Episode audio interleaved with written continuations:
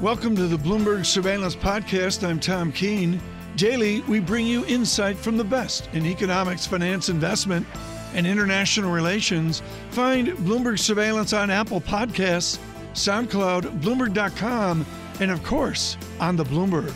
We're still up 15%. It's been really impressive what some of these big tech companies have done during the slowdown and in the shutdown as well. We can start a conversation right there this morning with Michael Shaoul of Marketfield Asset Management, the chairman and portfolio manager and CEO. A busy man. Michael, fantastic to catch up with you this morning. Let's just start there. What stops the big from getting bigger?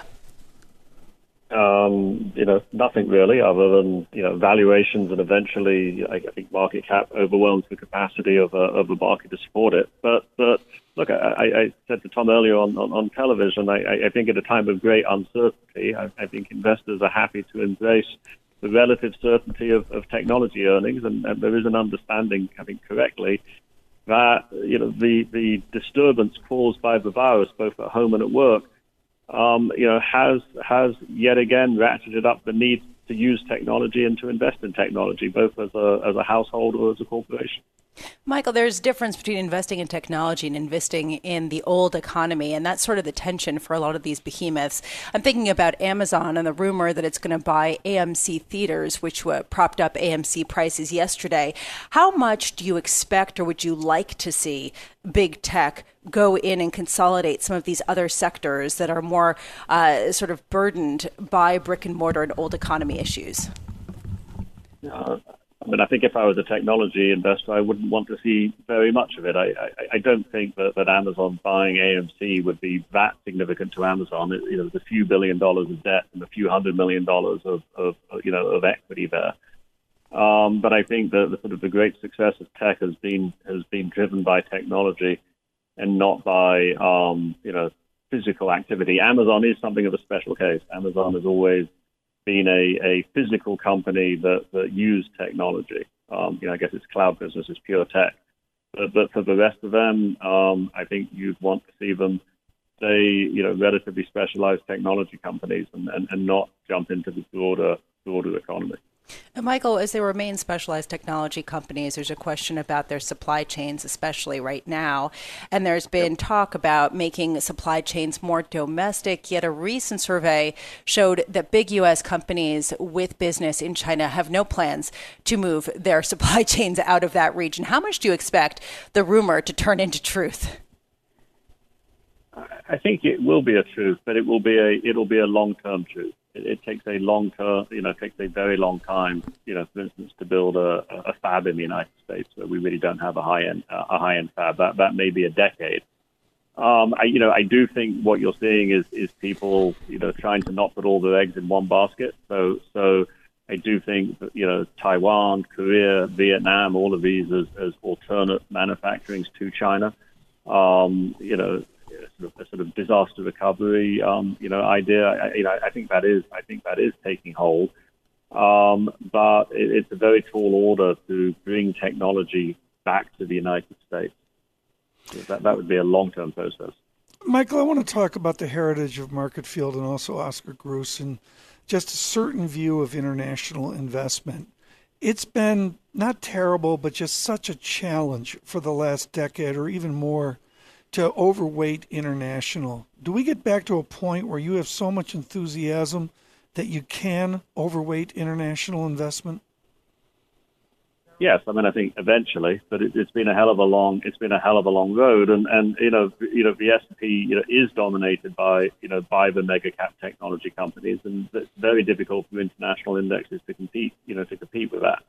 Having said that, if you look at a year-to-date performance, four and a bit months into it, there are pockets of equivalent performance outside of the United States. The Nasdaq is positive year-to-date, but so is the Shenzhen composite, which is very technology-driven. I did not know that. Interesting. And the Kosdaq in Korea is positive in local terms. You'd be nursing a small loss in US dollar terms, and the performance of a country like Taiwan is very equivalent to the S&P overall in dollar terms. So as I say, Asia is starting to stand out, not necessarily as something which is clearly beating the U.S. yet, but at least competing with it. across sectors and a reasonable way, I think, to diversify if you don't want to have all of your holdings. But you know, this has been a remarkable 5-6 year period of drastic outperformance by the U.S. And it hasn't obviously ended yet. And Michael, I think you've touched on something really important. There are implicit bets in the indexes that you own. And if you buy at the index level, you have to know essentially what those implicit bets are. And quite clearly, in the United States, that is a bet on big tech. And in Europe, it isn't. It has been a bet on healthcare and financials. The former doing well, the latter doing terribly. So let's talk about going forward from here. There is this tension at the moment. People look at the market and think the market's going to go away from the fundamentals, but there isn't really a big bet on a huge cyclical pickup. Yields are still very low. Financials are still on the floor. If you look at high yield spreads, they tightened quite a lot over the last couple of months, but haven't really done much over the last several weeks. Do you think we do have a cyclical, durable cyclical pickup in store? And where would you be rotating to with that in mind? I think, yes. I mean, at least in portions. It's not going to be like 2009 with a sort of straightforward across the board, very strong recovery, because you know we are, oddly enough, going into a delinquency cycle, you know, at this point in time. But I think a sector like the home builders, which were really quite well positioned coming into this, may do much, much better than the economic data, than the economic data would suggest. So I think there are going to be portions of traditional cyclical industries that may do okay if China's domestic economy is okay, and particularly if their housing market is okay, and it seems to be at this point in time. Yeah, that's very, very important for some of the industrial metals. It's going to be very important for copper. It's going to be very important for iron ore, and by extension, is going to be quite important for some of those global industrial mining companies, which have quietly recovered quite nicely from their March lows. So I think there's pockets of cyclicality that look reasonably valued and do look investable. But it's not 2009 where you simply have to shovel money into the market and wait for it to get to work. Michael, one final question on Europe, and it's extraordinary the disinflation measurements that we see there, the unique economic slowdown. Where's the opportunity in Europe right now? It's not obvious, I have to say. Maybe the UK can do something different. Coming out of this again, you've got an index there which is going to be very commodity sensitive. But you touched on the European banks before.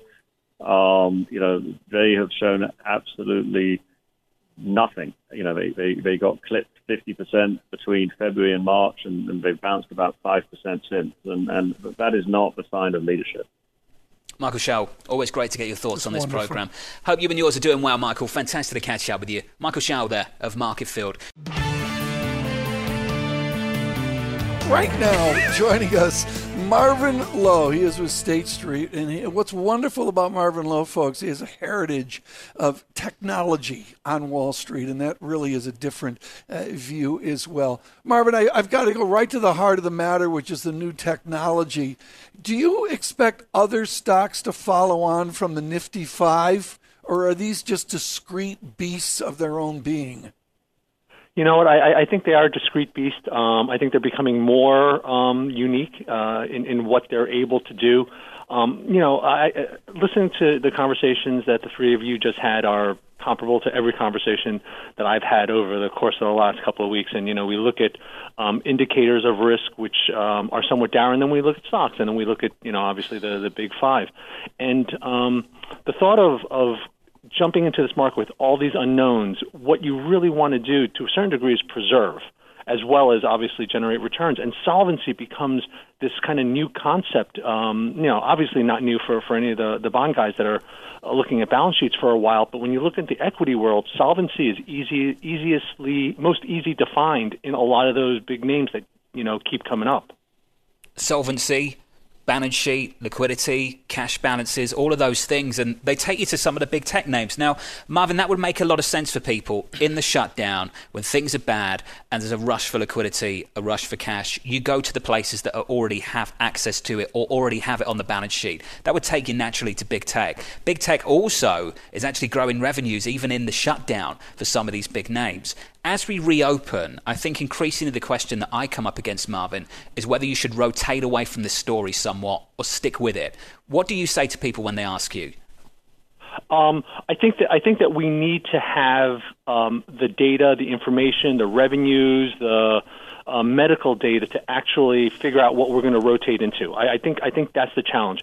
You know, certainly when we kind of look at companies from a peer valuation perspective, you know, a lot of these companies that have run incredibly over the last 6 weeks have even become more richly valued. But we still don't know the E on any of the other part of the market. And until we do, it's really hard to figure out where the rotation is going to be.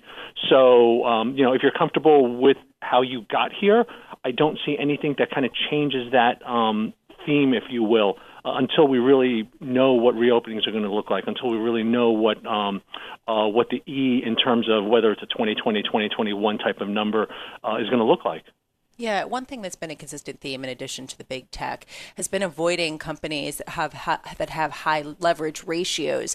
There has been a little bit of a shift recently. I've talked to a bunch more portfolio managers who say they want to start adding to their Russell 2000, their small and mid-cap allocations. Where do you stand on that? Do you think that there's been sufficient risk built into the valuations and the more highly indebted companies that you can start kind of tiptoeing into their stocks? You know what? Valuations overall still remain a challenge to me. You know, I think the litany of unknowns that the three of you were discussing remain big unknowns to me. You're still buying a somewhat rich market, given the fact that you know, we're not even sure if we get back to normal by the end of next year. You know, estimates are that certainly things, you know, we take out 2020, almost wipe it out, and we look at 19 versus 20, and we're theoretically back to normal. But that's a big if still in my mind.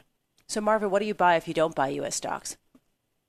You know, certainly, I think Asia is starting to jump on people's radars. You know, certainly the trade war has to go in, or reinvigorated trade discussions have to go back into that discussion. But it does seem that you know, Asia, particularly Northern Asia, as they reopen up with valuations, with the caveat, you know, ultimately that these trade discussions are probably politics, and I do think that they'll get resolved this year, yeah, from the perspective that they need to. But it is another risk. Right. But you know, risks are everywhere. Marvin, I got one more question for you and me. You used to open up with a beverage of your choice, the IBM annual report, and read a miracle known as free cash flow and development. That didn't work out. How do I avoid the IBMs that are out there? You were for years at Hambrecht and Quist, where you live this stuff. How do you avoid the tech company that just doesn't get it done over time? Well, I'll tell you, kind of working in that environment, you know, I did learn a lot about what it takes in terms of forward thinking. You know, terms like futurist kind of are funny to a certain degree, but there was a lot of future thinking. Yeah. And I think it's very much around that. The world is going to change after this, and we're seeing it change very quickly. I think we can see some of these trends and, you know, capitalize on those. What you just heard there, folks, is gospel. You can do all the fancy HP-12C mathy stuff you want. There's got to be a vision. Marvin Loh, thank you so much. Greatly appreciate it with State Street. Right now joining us, and this is a real joy, this is someone who's done some really important research over the years at the Fed. Claudia Sahm joins us with the Western Washington Center for Equitable Growth. Claudia, give us a scorecard on how the Fed has adjusted these inflation numbers that we've seen. Can you say that the Fed has directly intervened to support a better disinflation than what we would have had? So I think the Fed is, well, first, thank you for having me on today. I do think the Fed is fighting as hard as it can right now. I do not think the Fed can do this alone. I take very little comfort in, my God, I mean, these CPI, the Consumer Price Index numbers are just frightening. Like, I am very worried that we are falling into a deflationary spiral. We have, I mean, it's just this, and pairing that with unemployment, that is clearly over 20% right now. Even the Bureau of Labor Statistics last week said their 15% estimate was too low, and probably too low by 5 percentage points. That you put this together, really high unemployment, prices starting to fall. This is a recipe. This is a depression that we're barreling towards or already in. And I take, and you mentioned the recovery just a few minutes ago, and I take absolutely no comfort when Ben Bernanke and others say, well, we learned in the 1930s how to fight a depression. It's not going to happen. We're not going to have 10 years of protracted malaise in the economy. And I said, prove it to me. Like, the Fed is acting, but I am so worried that Congress is not going to do what they know they have to do, and we are going to pay for it for a long time. Claudia, these are some pretty stark words. As a former Federal Reserve economist yourself, you've been in the front seat when it comes to a lot of very concerning events. But to say that you're worried that we're falling into a deflationary spiral and that we're barreling towards a depression, what can Congress do? I mean, they've already had this $2 trillion plan. There's talk about doing another $1 or $2 trillion plan to bail out states and local governments. Are you saying that that is not enough to prevent deflation? I don't think so. And I, like you said, I watched numbers. I watched the Great Recession happen in real time. I started in 2008 forecasting consumer spending. When I pulled up again the numbers this morning, just from March, on what was happening to consumer spending and personal income and consumer price indexes, I can't watch this. Like, we are just, like, we have numbers from the second half of March. April is going to be intense. Like, I saw retail sales drop off a cliff in 2008, and I'm going to... Wait, Claudia, I don't want to interrupt here, but this is so important. Yeah. This is absolutely critically important. Over the weekend, a whole bunch of first-rate market economists, including Dr. Englander of Standard Chartered Bank, modeled out 22, 24, and even 27% unemployment. Are you doing the same thing? I have been very leery of forecasting too far out, okay? Because I can't even tell you what the next 2 months do, and I'm a really good forecaster. But over the weekend, I was running cost estimates on the next relief package. I mean, there's a lot of movement among the Democrats to get a proposal out, and I costed out $3.5 trillion more. And I truly believe that's what they should do. If we get $2 trillion out and we're extending the jobless benefits through the end of next year, if we get $1 trillion out to state and local governments, if we keep pushing the funding into Medicaid through the end of next year, that's about $2 trillion, and that's absolutely what we need to see get through Congress. And I am so scared that it is not going to make it through the Senate. I have full faith in Speaker Pelosi that that's coming through, but she's got a tough sell. Why do you think she has a tough sell? They've worked so well together over the last couple of months. Why would that collective will fade now, Claudia? I mean, we can all laugh at this, but over the last few months, they have worked tremendously well together to actually pass trillions of dollars of aid. Why is that going to stop? Because they're already talking about deficits being too big. We have blown through, and I applaud Congress for getting the $3 trillion plus money out the door, or at least pledging it. It's not all out the door yet. So it's kind of like they blew through their whole playbook, the trillions of dollars that they spent in the Great Recession, and we saw them, and it was so hard to watch this because I was still focused on consumers and families and their finances, but Congress stepped away.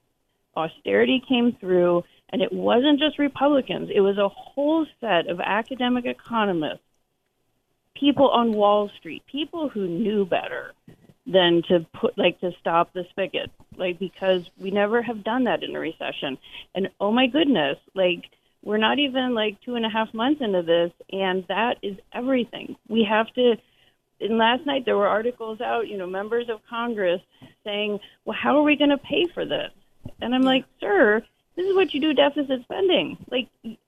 Congress is the only institution in this entire country that can just send money out, and they do not have to balance their budget. Claudia, it's mind-blowing. There's a question from a listener, and I think it's a very good one, who asks whether all of the money that's been pumped into the economy from Congress and, frankly, from the Federal Reserve as well, counts as stimulus yet, or if it's simply gone toward plugging the gap in revenues and GDP that was lost due to the coronavirus shutdowns. I call this relief. We have a national emergency. We have people dying, and we have people losing jobs, and we have businesses closing, and we have an absolute crisis at state and local governments. Like, we're already seeing them lay off workers by the tens of thousands, and their teachers, their first responders. So to me, this is a natural disaster. It is that's to me the closest I can come to this. And so what we're pumping out is relief. And this was a big disaster, so we need trillions and trillions of dollars. And what I say to the people who worry about and say, and it is, like, the debt-to-GDP ratio is going to 2. And that, we haven't seen that since World War II. I understand the people who raise red flags at this. The best way for us to get to the other side and not have to jack up tax rates is to get this economy back on its feet. Claudia, we've got to leave it there. Claudia Sahm, thank you so much. Washington Center for Equitable Growth. Really impassioned there about the dynamics right now. What is so evident in this modern technology is we dash from tweet to tweet. Maybe, like Lisa, we're sophisticated, get out on Instagram. But far more importantly, we have the attention span of a gnat. And that means that we better step back every once in a while and actually read a book to get scope, texture, visibility. Right now I'm reading George Magnus, Red Flags on China, the Elizabeth Economy of the Council on Foreign Relations, her wonderful recent effort on China. And then there's a new book minted today, The World: A Brief Introduction by Ambassador Haass. Richard Haass is the president of the Council on Foreign Relations, and his book could not be better timed. This is a book, Richard, this summer that you throw at the smart mouth kid and say, shut up and read this. What is in the world a brief introduction that the smart-ass college graduate has to read? Tom, I'm shocked that you would frame it that way. Are you? But, actually not. But for someone who's 21, 22, that means they were born at the beginning of this century. Well said. And if they live the kind of life that hopefully they will, their life will almost track, given life expectancy, the 21st century. And that means they've got to be prepared for a world where you've got all the classic challenges of great power competition and all that. You know, history never stopped. But now you've got this whole overlay of climate change and obviously pandemics, terrorism like we experienced in 9/11. So my goal is to help these young men and women, but also not so young men and women who either never studied these issues or forgot what they learned if they did study it, cope with this world that we, you know, try as some might, we can't escape. Richard, there is a key feature perhaps of the 21st century, or perhaps we are entering a new era of deglobalization. That's what a lot of people are talking about today. Can you give us a sense of what you're expecting on that front? People saying they're going to make their supply chains more domestic, reduce ties with the rest of the world. Clearly, that's afoot, in part because parts of globalization are painful. So you'll see just what you said, some diversification on supply chains, greater domestic self-sufficiency. We're seeing borders in some countries closed to people. We're seeing greater barriers to trade. But deglobalization, one, has its limits. You can't opt out of pandemics very well. You clearly can't opt out of climate change. Very hard to opt out of terrorism. So you can declare it as your policy. You can't always carry it off. And second of all, it comes with costs. If you close your borders to people, you're going to lose great talent that have made this country what it was. If you close your borders to various types of imported goods, it's going to be inflationary. You're not going to have the innovation that comes with imports. Others are going to retaliate against your exports. So you can, again, in some cases, embrace deglobalization.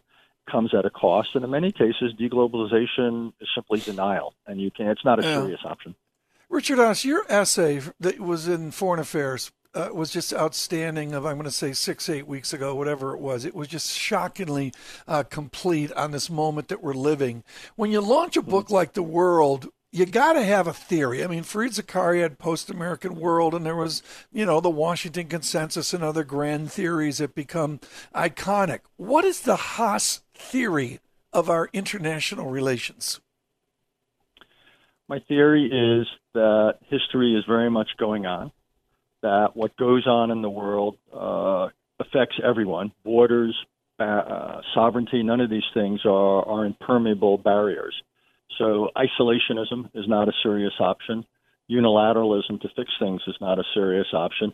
Essentially, we've got to be involved in the world. My favorite metaphor, Tom, is the ostrich. We can stick our head in the sand, but we're going to be washed over and washed away by the tide if we're not careful. And that's what's so different about this world. Again, we've got this dangerous, demanding combination of all the old kinds of problems, plus we now have a whole new set of problems that comes with globalization. Lisa, I think this could become iconic at every IR class, coast to coast, the Haass ostrich theory. Yeah, I think it works. I think that we've definitely done some ostrich theory in the Abramowitz household. I will just ask Richard, going forward, there is a question about the increasing role of governments post-pandemic, the idea that states are getting more control. And one prominent economist saying recently that he thinks that the U.S. is going to become more like China, and so are other developed market countries. Do you agree?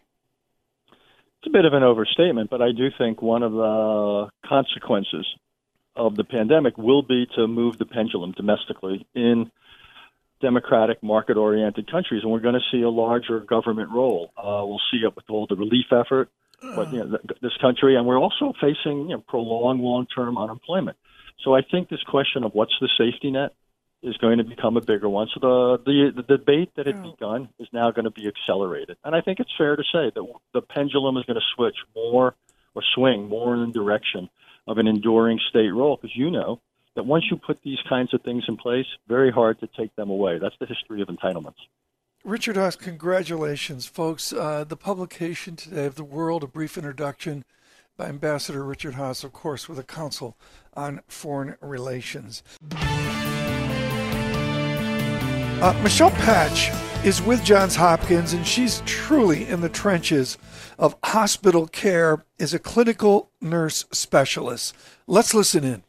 Ventilators have been absolutely critical as we fight to help individuals survive this illness. And we have seen improvements in the availability of them, and as some individuals are recovering and able to be extubated, we then, of course, you know, would have those ventilators available for others. They truly are remarkable. They're interesting too, though. In, you know, there's been some discussions as well behind the scenes as we're trying to think bigger about how do we really, how do we make the best use of our technology while also protecting our staff and protecting our PPE. So there has been, you know, some work by engineers, by nurses, by others. You know, how can we maybe be using those ventilators maybe from a distance? But again, there's so much that we still need to do, and far that we need to go. So right now we're pretty stable. At least I can say in the Johns Hopkins system, our ventilator situation is stable at the moment. Michelle, there are a number of worrying reports about blood clots being formed because of the virus. How much do we understand about the linkage between this? There are more questions than answers, I think, at this point. Again, many are studying what is this connection? Is it a direct result of the virus itself? Is it really more a correlation of the level of inflammation, the damage to our blood vessels throughout the body? To what extent does fever play into this? But there are some people who may be more susceptible to developing clots. We certainly do treat individuals prophylactically and watch very closely, but we're still gathering evidence to really understand the specific risk within COVID as maybe opposed to other illnesses. I mean, what do we know about, other symptoms that actually persist once the infection clears? Are patients no longer, be able to pass it on but could still be sick for many weeks or months? Certainly, the convalescent time can be long. A lot of it depends upon, the underlying circumstances of each individual person. In terms of being able to pass the virus, there is a time frame for the most part where you would be able to pass that and for others to contract it. Michelle Patch, the Johns Hopkins University. Thanks for listening to the Bloomberg Surveillance Podcast. Subscribe and listen to interviews on Apple Podcasts, SoundCloud, or whichever podcast platform you prefer. I'm on Twitter at Tom Keene. Before the podcast, you can always catch us worldwide on Bloomberg Radio.